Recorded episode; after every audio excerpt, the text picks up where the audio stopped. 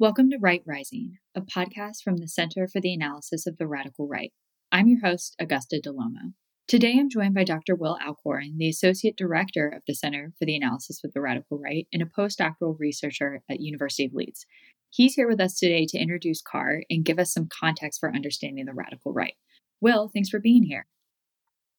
Thanks for asking me on, Augusta. It's good to be here. Thanks. So, I wanted to start with big questions because many of our listeners may not be familiar with the center. And as this is our first episode, where did the idea of CARR come from? And what is the organization's overall mission and goals? Great. Yeah. Um, so, we kind of um, formed the idea for the center in late 2017. And it was a collaboration between myself and Professor Matthew Feldman.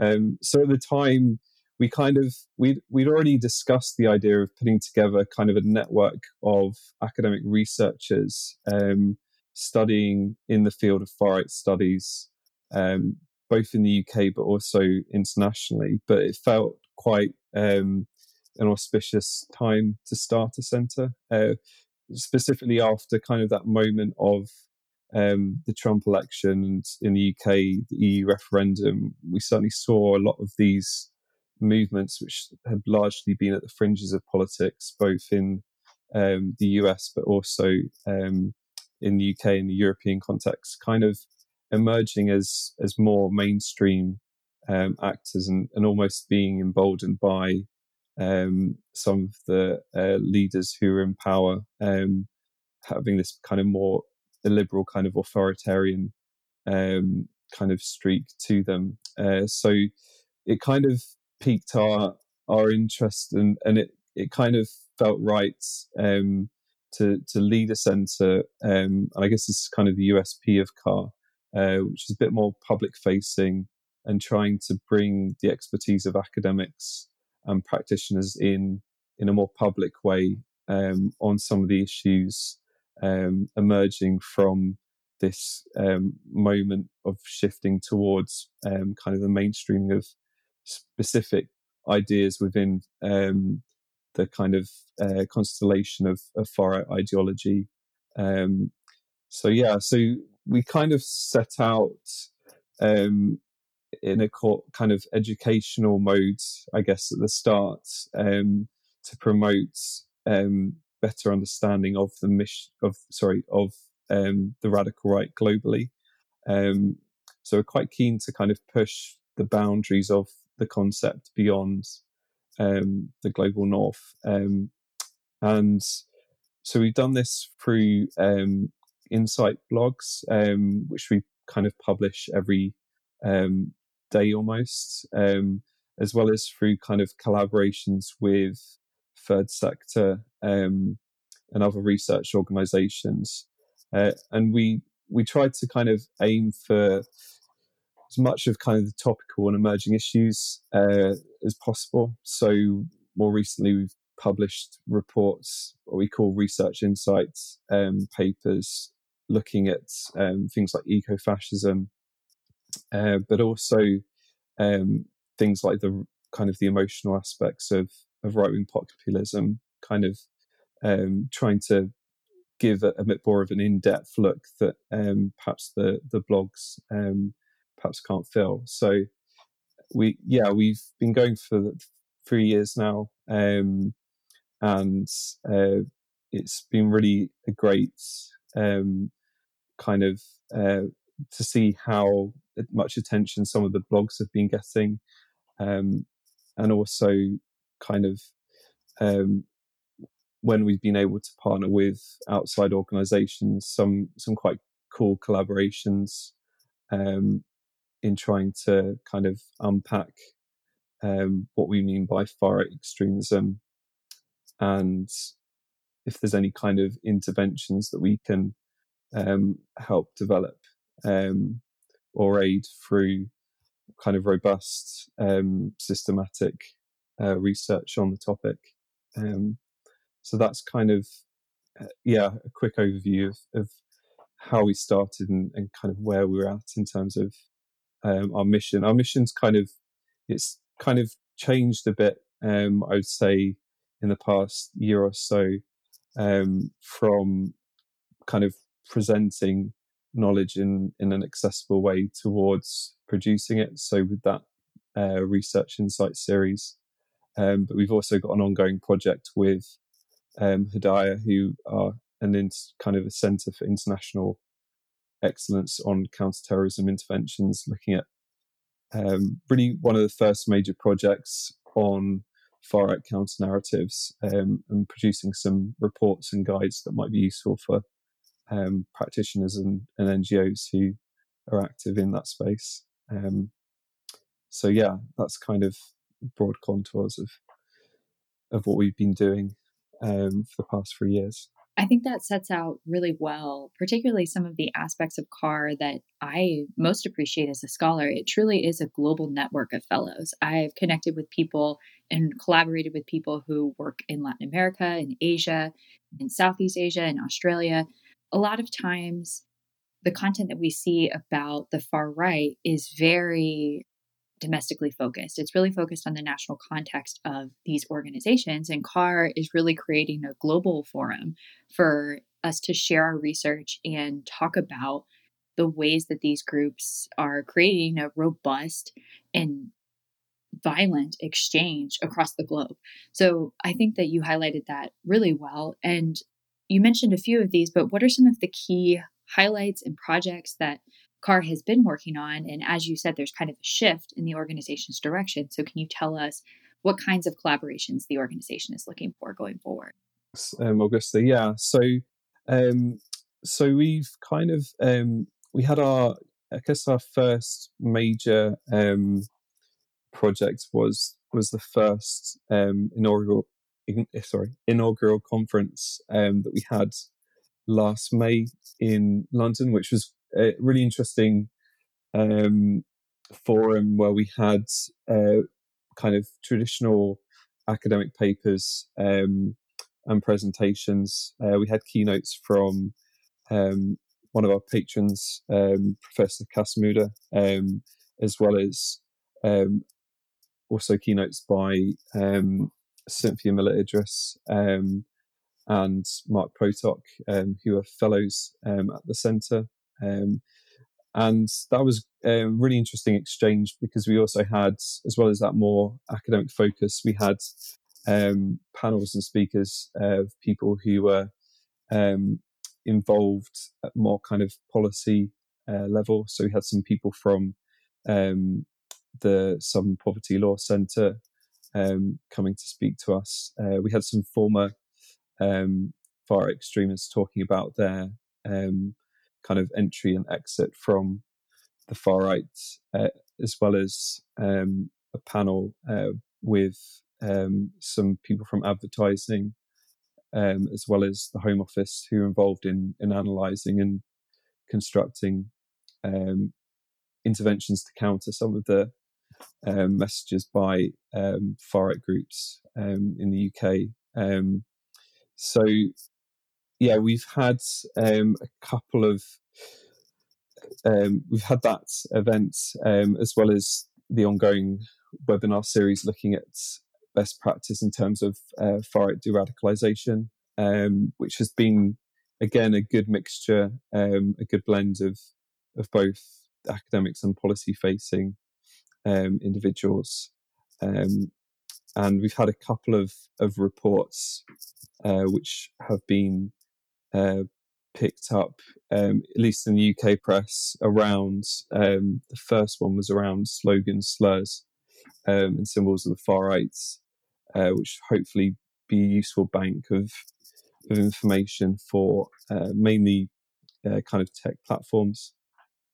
Um, and then I think we've got another one due out uh, shortly, uh, which looks at kind of different definitions of far extremism and kind of like a a panoramic overview of some of the um, kind of main influences and actors um, on the global uh, far right scene. Um, so that's kind of a blend of some stuff which is um, coming forward and, and, some stuff which you've already done. Um, and then a kind of another key project which follows on from this tie up um, mentioned with Hedayah is um, a six month um, follow on project where we're hoping to kind of rigorously test some of the counter narrative material that we've uh, been developing um, for uh, the counter narratives project uh, with um, people who might be kind of leaning towards these groups, um, but also because there is a, a kind of at least a lack of um, empirical evidence when it comes to um, counter narratives, which have been used more generally, um, more specifically towards more jihadi extremist um, leaning audiences, um, and very little in terms of the far right, because um, this methodology hasn't been as as widely applied um, to far right leaning audiences. So,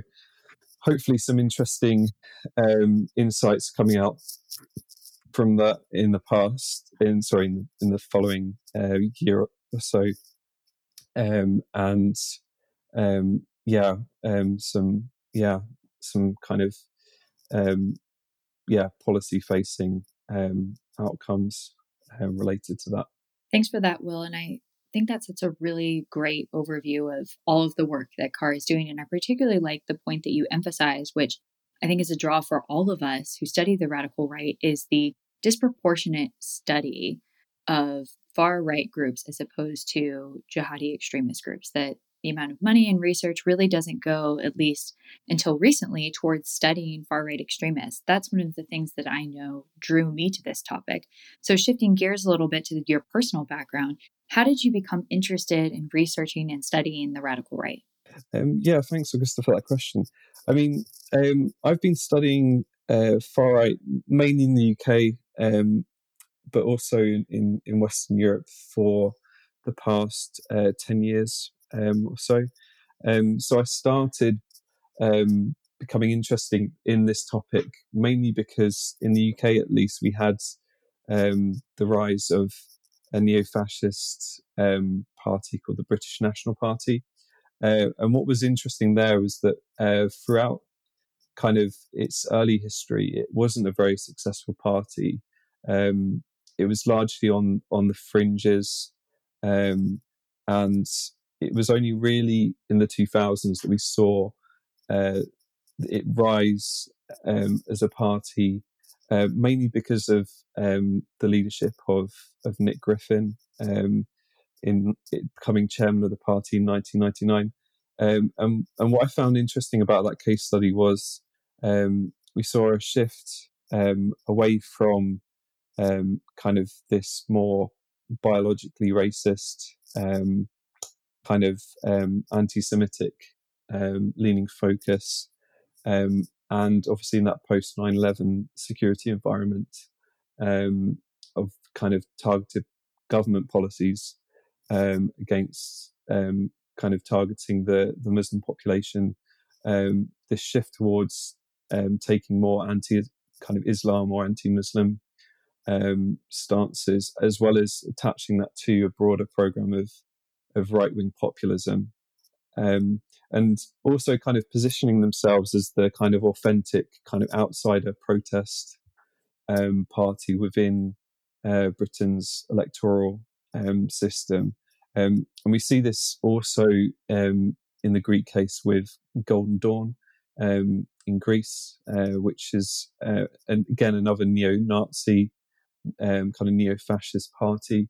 Um, but in the early 2010s, what it was also good at doing was a similar thing that the BNP did in terms of kind of placing itself as um, that kind of authentic off, op- opposing party to um, to the mainstream. So um, I guess this is before the moment that we're currently in, uh, where we have um, at least the politics, not necessarily the parties of the far right in power.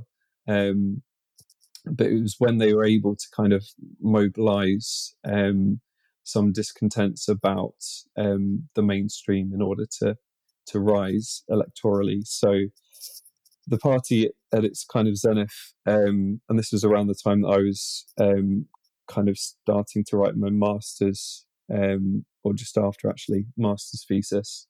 Um, in 2010, they managed to um, chalk up some of the highest electoral results in the UK um, for a far right party, scoring about half a million votes in that 2010 election, not winning any seats or kind of breaking through.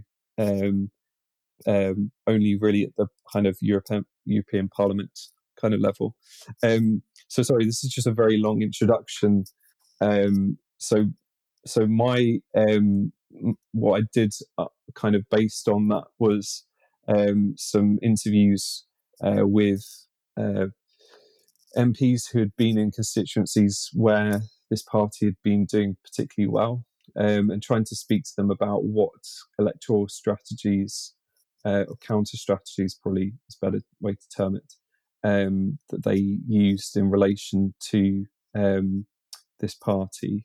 Um, and what was quite interesting there is you saw kind of a blend of um, that kind of more kind of anti-racist um, stance of of kind of no platforming, but you also had some people who were also kind of trying to examine uh, what were the kind of um, grievances that these parties were trying to mobilize on. And there's always this kind of debate um, in the literature about whether you should um, kind of uh, reject or kind of adopt um, these um, these grievances um, within within these responses. So that was kind of my initial um, kind of introduction to the topic, and then uh, I did for my PhD a bit more of a shift towards uh, more street based um, protests, which was becoming more of a, an issue in the UK after the fall of the, the BNP quickly after that 2010 result. Um, so again, I interviewed um, a larger sample of of policymakers, both politicians, police officers, as well as um, behind the scenes council officials in areas where um, uh, the English Defence League um, and then latterly Britain First um, two of these anti-Islam kind of street protest um, movements had kind of mobilized. Um, and yeah, again, the kind of idea in my mind was talked about by Karl Popper is this idea of to what extent do we tolerate um, ex- extremist or intolerant um, actors. so that kind of is what got me started in terms of um, trying to to, to understand this topic is, is how the mainstream reacts. Um, and um, yeah, um, I guess we've seen a flip in recent years towards these parties becoming the mainstream. So it's a fairly interesting um, kind of switch that we've seen over the past 10 years.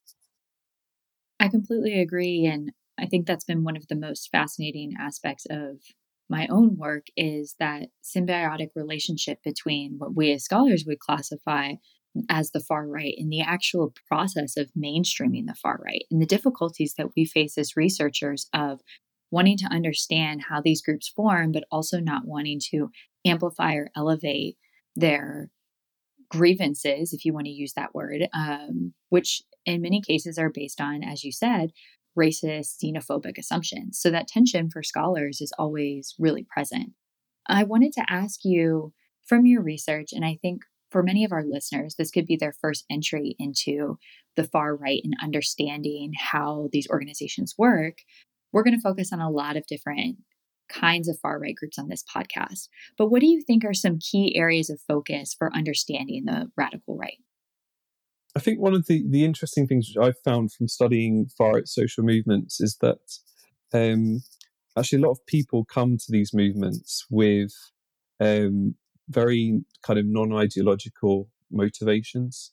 Um, like going back to that example of the English Defence League, uh, a sociologist um, called Hilary Pilkington, who did a lot of kind of ethnographic work with the activists there, it was um, what drew them to these movements was perhaps a sense of belonging um, or a sense of family.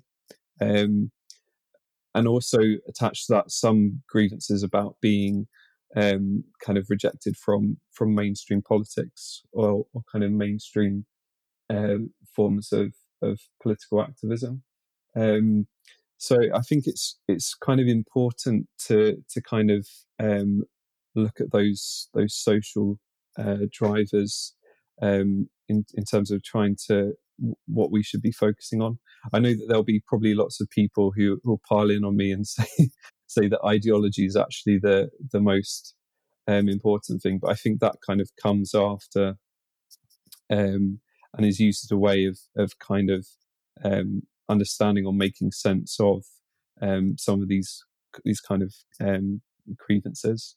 Um, another one which I um, which is in, interesting to stress um, in terms of um, the far right is the difference between their kind of front facing and back facing discourses. Um, because a lot of these groups have become very good and professionalized at presenting themselves um, in what they kind of try to perceive as kind of this kind of legitimate um, light. Um, so it's um, it's always interesting to when we're kind of analysing or trying to understand the radical right, um, try to compare what their front-facing discourse, what they say to public actors versus what they say internally, because um, I think there's some really interesting analysis to be to be done there. Often, the back-facing discourse is is far more extreme. Kind of going back to that case study of Golden Dawn, um, if you kind of witness any of their kind of rallies or um, kind of internal conversations, they almost um, there was this cult around the leader of um, the party, um, almost as yeah, um, and some very weird kind of neo-Nazi kind of ritualism going on. Um, so I think it's always good to kind of bear those in mind. And I know that Matthew uh, Feldman, our, our director, has written a bit um, about that. It's called kind of double speak. Um, another one, um, which is kind of, it'd be remiss of me not to suggest that people focus on when trying to understand the radical right, is how um, the internet has has really kind of changed the game um, completely for these actors, um, both in terms of trying to recruit new adherents, but also um, in terms of their ability to um, collaborate transnationally.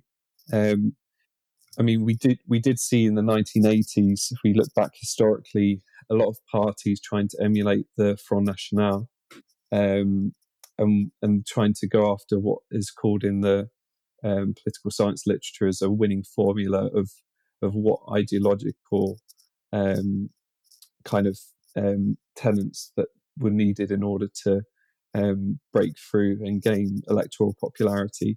Um, but in the present moment, I guess um, a lot of people can be exposed to or or tune into um, or kind of stumble upon these ideas on, on YouTube or um, if they're searching um, on kind of Telegram to to kind of access some of these ideas. So they've yeah they've really been uh, it's really kind of changed both how um, they kind of recruit um, and organize um, but also in terms of their ability to collaborate and also project um, their propaganda so um, so yeah social factors um, double speak and the online space i think are really some really kind of crucial lenses in order to um, analyze kind of what's been going on um, in terms of the radical right today.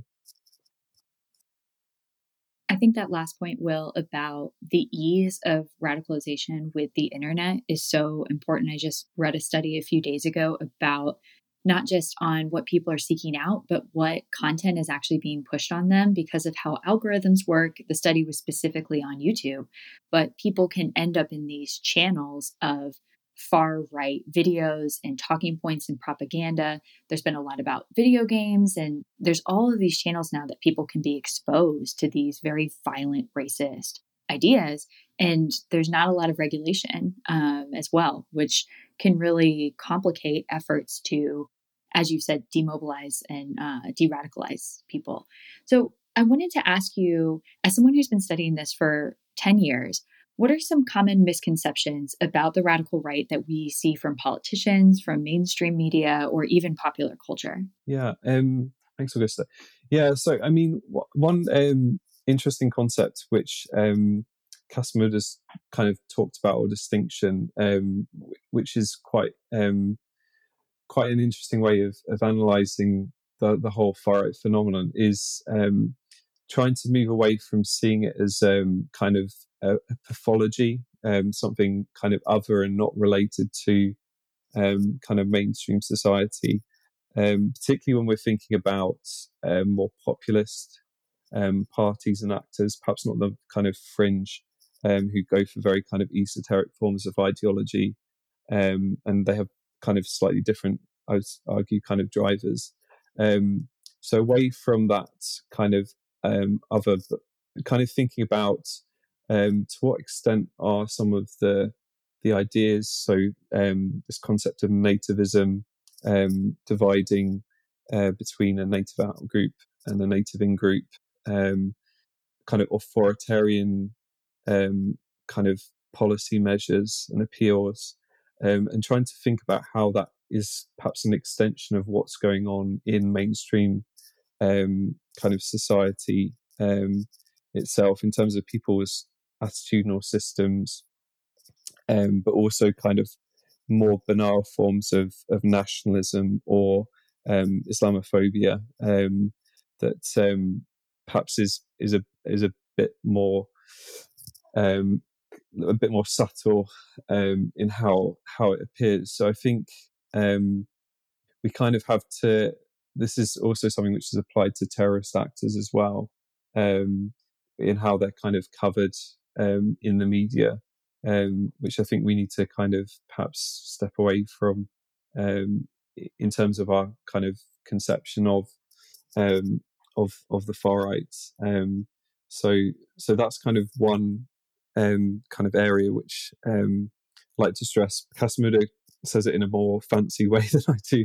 Um, he talks about kind of shifting from this idea of the far right being a normal pathology towards a, a pathological um, normal normalcy. So it's kind of like um, a pathological extension of um, what's already kind of going on in society um, and in politics. Um, another kind of thing which I kind of want to stress perhaps is that um, far extremists aren't um, actually doing that well out of um, the current pandemic. There's there's often this kind of um, notion within popular um, analyses of um, the far right that it comes with and is triggered by crisis moments, which I mean broadly is is true if we look at kind of the broad sweep of history.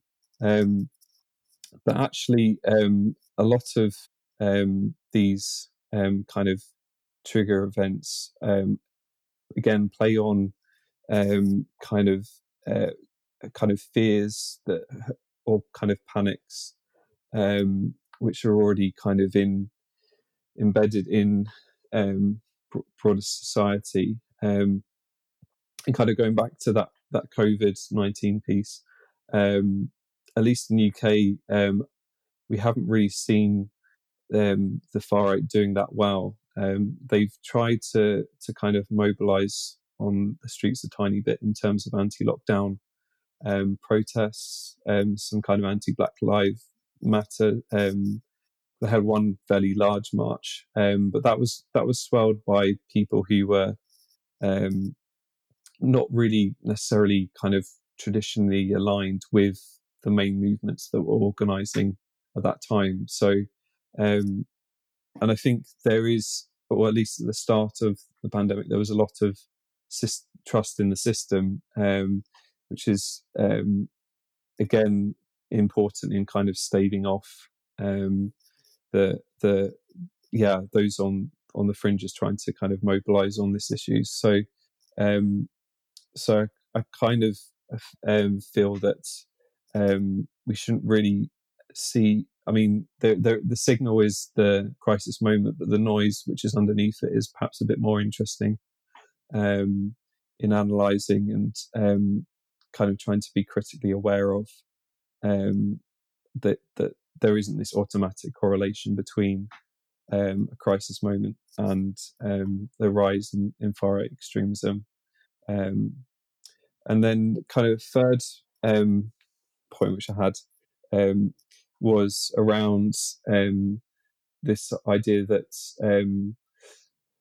not all far right extremists are, are kind of uh, fascists, and not all of them them are hipsters. Um, so there's often kind of um, this um, focus um, on um, kind of, I guess, the more kind of racial nationalist part of the um, part of the spectrum, who tend to be the more kind of neo-Nazi and more kind of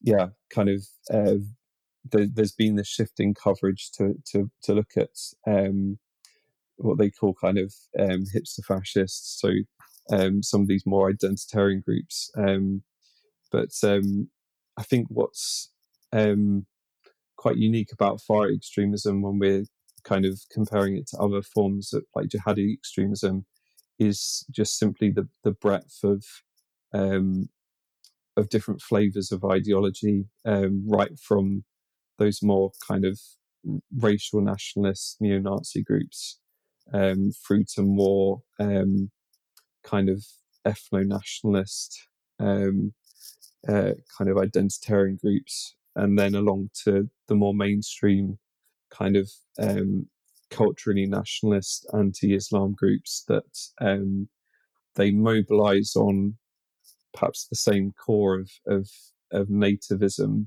um, but they do it in very um, different ways and have very different relations with um, the mainstream. So um, it, yeah, it, it's it's it's such a. Uh, I think that's what's what's kind of unique about um, far right ideology and, and far right extremist movements is is simply the the the breadth and another debate which we'll probably have an, on another podcast in terms of policing the boundaries of what we consider far right extremism is um, the extent to which we can also, I think, arguably can include um, anti-government extremists as well as um, involuntary sell- uh, um, incels um, as um, as kind of as being within the broader umbrella of the far right. I mean, um, yeah, you can certainly see